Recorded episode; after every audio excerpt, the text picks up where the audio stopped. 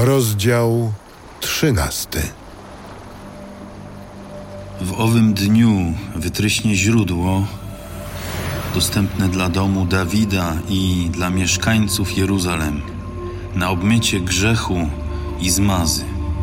Wówczas wyrocznia Pana zastępów wyniszczę imiona bożków w kraju, aby już nikt o nich nie wspominał.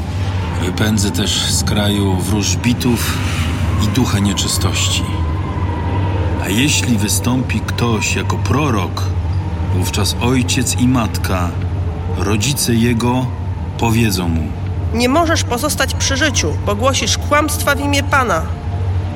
I ojciec z matką, jego rodzice przebiją go, gdyby prorokował. Wówczas prorocy będą okryci pogardą za swoje widzenia prorockie i nie będą już więcej nosić płaszcza z sierści w celu okłamywania. Każdy będzie mówił: Nie jestem prorokiem, ale rolnikiem. Od młodości trudnię się uprawą roli. A gdy go ktoś zapyta, Cóż to za rany masz na ciele? wówczas odpowie: Tak mnie pobito w domu moich najmilszych.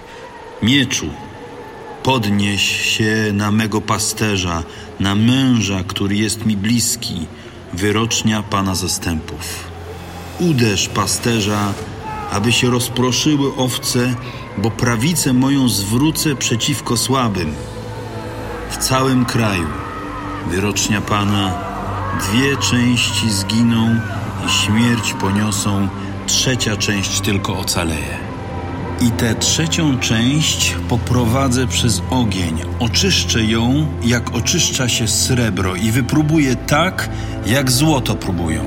I wzywać będzie mego imienia, a ja wysłucham i będę mówił: Oto mój lud, a on powie: